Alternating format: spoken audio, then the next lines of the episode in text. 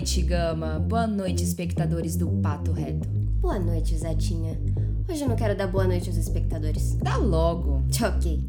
Boa noite, telespecs. Você acha que a gente precisa explicar que a gente sempre vai dar boa noite, mesmo quando estiver de dia? E você não acabou de explicar? Ah, é? Show. Mas vamos dar algumas informações, pelo menos. No nosso Talkcast de hoje. Talkcast? Você inventou isso agora? Sim, é que eu não queria explicar que nosso podcast é um talk show. Mas, Gama, você acabou de explicar, cara. Enfim, patos retos à parte, o nosso convidado de hoje é o queridíssimo Fábio Tabashi. Ninguém mais, ninguém menos que integrante da dupla de DJs Tio Fab, juntos há muito tempo e que hoje administram a Funk Orquestra, em conjunto com o maestro Éder Palozzi no Rio de Janeiro. Não só o Funk Orquestra, o primeiro Funk Orquestra da história universal. Nenhum outro lugar da Via Láctea? Nenhum. Bora de entrevista? Bora. Boa noite, Fábio. Fala pra gente um pouco de você. Cara, minha vida é uma bagunça desde que eu nasci, entendeu? E, e eu não escolhi fazer música, foi ela que escolheu, né? É, ela pega, gruda e fala: agora tu é meu, não tem pra onde correr. E, e, foi assim desde pequeno. Então eu comecei tocando instrumento, comecei como DJ, fazendo festinha de final de semana, de festinhas de, de casamento, aniversário, playground. Ganhava minha grana já com, com, com 13 anos, com 14 anos, fazendo festa. E aí sabe, pude viajar, pude comprar mais equipamento, trazer meus equipamentos. Isso com, com 14, com 15. E, aos 18 eu comecei a tocar é, é, na noite do Rio e comecei a trabalhar em rádio também. É, então foi uma coisa que foi andando junto. Paralelo a isso, eu tinha um trabalho de shows.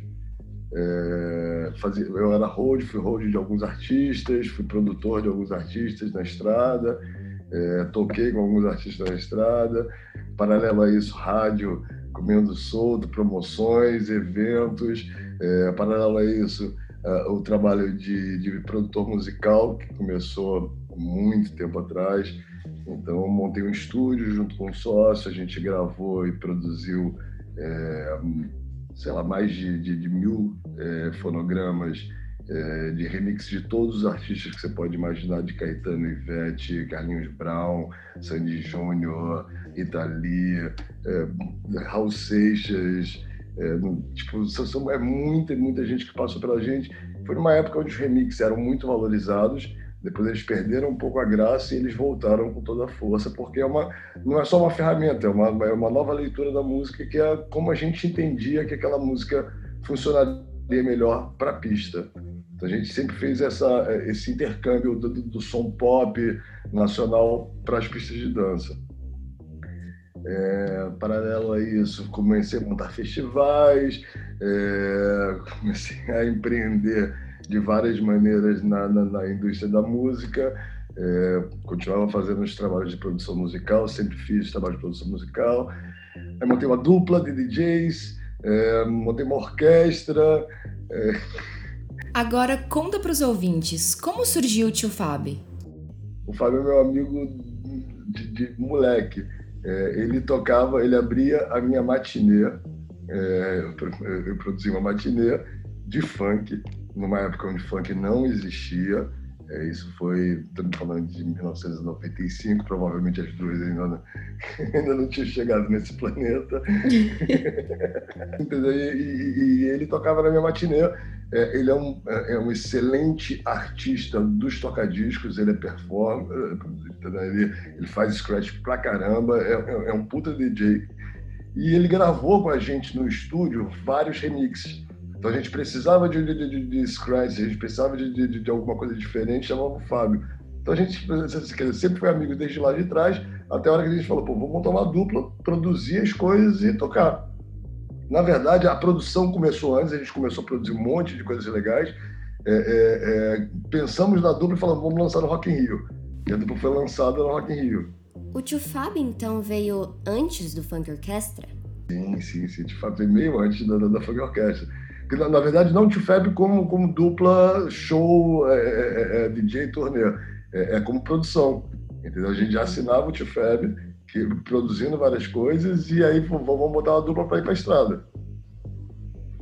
E, e a, a, dupla do dizer, o tio Feb é quem comanda a funk orquestra. E aí a gente trouxe junto o maestro Éder Paulose, é, então nós três é que comandamos a funk orquestra. E aí arregimentamos todo mundo, fizemos os arranjos, e, e, e, gravamos a história toda, produzimos e lançamos também no Rock in Rio no mesmo dia. Então, no mesmo dia do Rock in Rio, eu, eu, aliás, eu não conheço nenhum outro artista que tenha feito esses dois palcos. A gente tocou no palco Sunset com a orquestra, com a Fernanda Abreu, Bochecha e a Ludmilla, e no palco, Sunset, o palco eletrônico, o New Dance Order, com o Tio Fab. Agora a pergunta que não quer calar. Como surgiu o Funk Orquestra? Olha, desde moleque, eu, quer dizer, desde moleque, desde do, do, do começo do funk Brasil, é, e eu sempre gostei muito de funk, sempre produzi remi, é, remixes eletrônicos, produzi rock, produzi pop, mas o, o coração batia no, no, no, no, beat do funk. E, e, desde lá de trás o funk, já, o funk era muito mais marginalizado do que é hoje. É, ele é um som da periferia, é um som das favelas. Então ele sempre foi é, é relegado, tiveram vários problemas é, é, é, por, por causa do, do, lugar onde vem, das brigas, das brigas de, de, de, de, galeras diferentes. Isso deu uma baixada na bola do funk, mas o ritmo é muito forte, não tinha como, para onde correr. Então ele se reergueu. a ideia era de levar esse som marginalizado para dentro de uma sala de concerto para dentro do Teatro Municipal do Rio de Janeiro. Quer dizer, a ideia não era nem de, de criar uma orquestra, de ficar, etc., de fazer um show especial de funk com uma orquestra dentro do Municipal. É, isso veio amadurecendo com o tempo, estava é, é, muito à frente do, do, do, do, tempo, eu acho, e foi amadurecendo até a hora que eu falei, cara, está na hora. Eu já tinha tentado é, é, levar o funk para o Rock in Rio de várias maneiras diferentes, eu falei, cara, agora é a hora que eles não vão ter para onde correr né? Você fala, pô, tem uma orquestra agora tocando funk, não tem pra Não, genial. O do palco do Sunset é, é meu amigo, mas sempre bloqueou a história porque falou, cara, não é a hora, não é o momento, não é o projeto. E eu respeitei, claro. E aí, na hora da orquestra, ele falou, cara, agora sim, não tem para onde correr, agora vamos fazer. E ele ajudou a gente a montar esse, esse show que foi no palco Sunset. É, é, e, e o, o legal é porque é o seguinte, não perde a identidade do funk. A gente não, não pegou os arranjos do funk e botou para uma orquestra fazer e todo mundo ali sentadinho, com a beca, é, é, tocando. Não. A ideia foi de criar uma orquestra, a, a funk orquestra, que, que, difere de todas as outras orquestras que você conhece. É, é, a gente toca de bermuda e camiseta, a gente toca em pé. É, quem manda na orquestra são os DJs.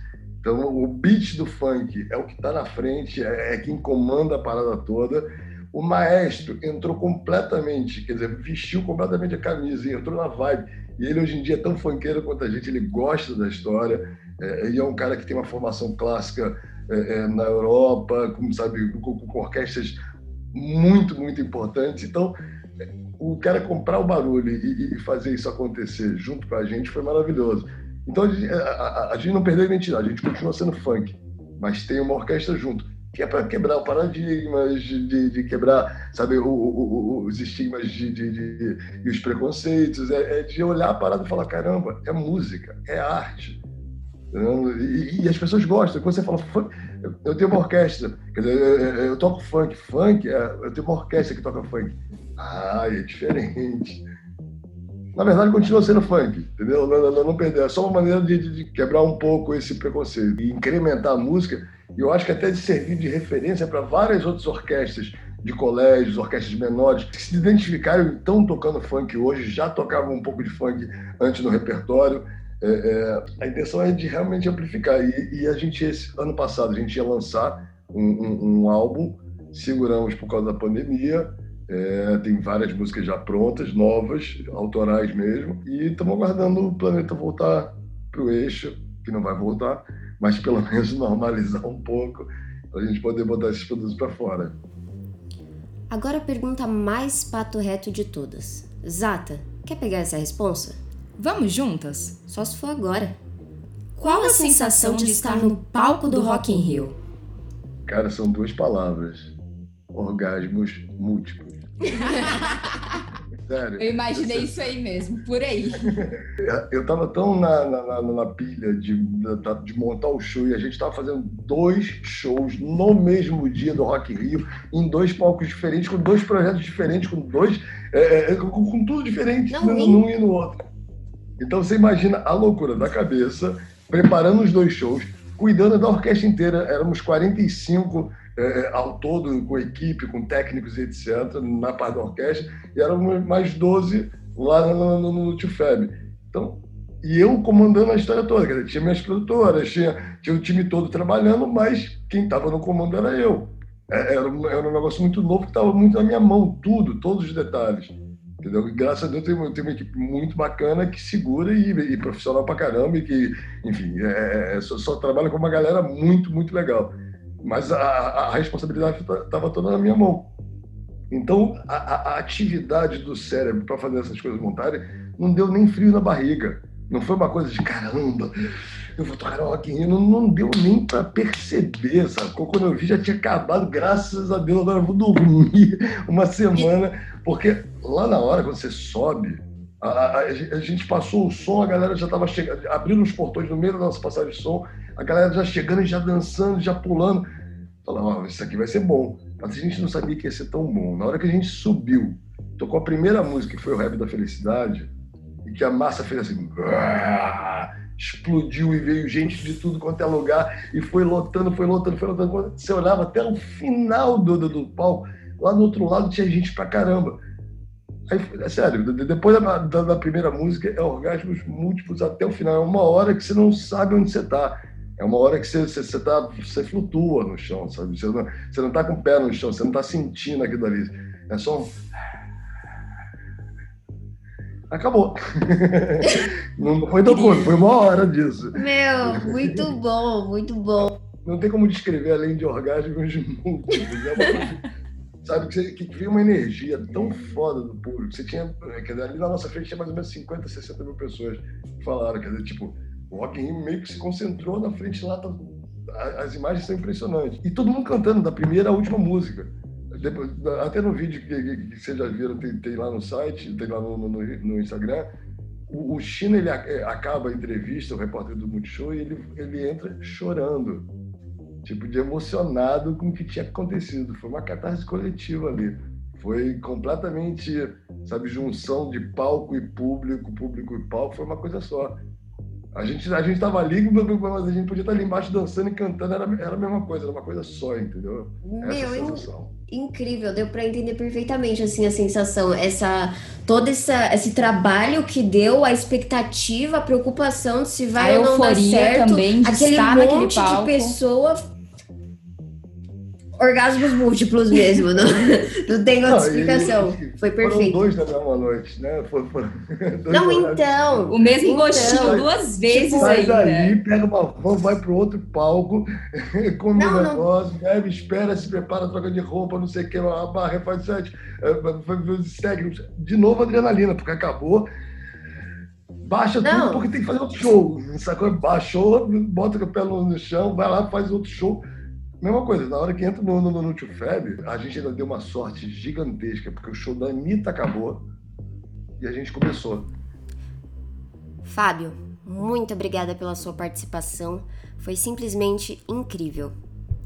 É isso, muito obrigado. Você quer mandar um beijo para os telespecs? Quero mandar um beijo para minha mãe, para meu pai, para vocês. Então é isso, meus patinhos.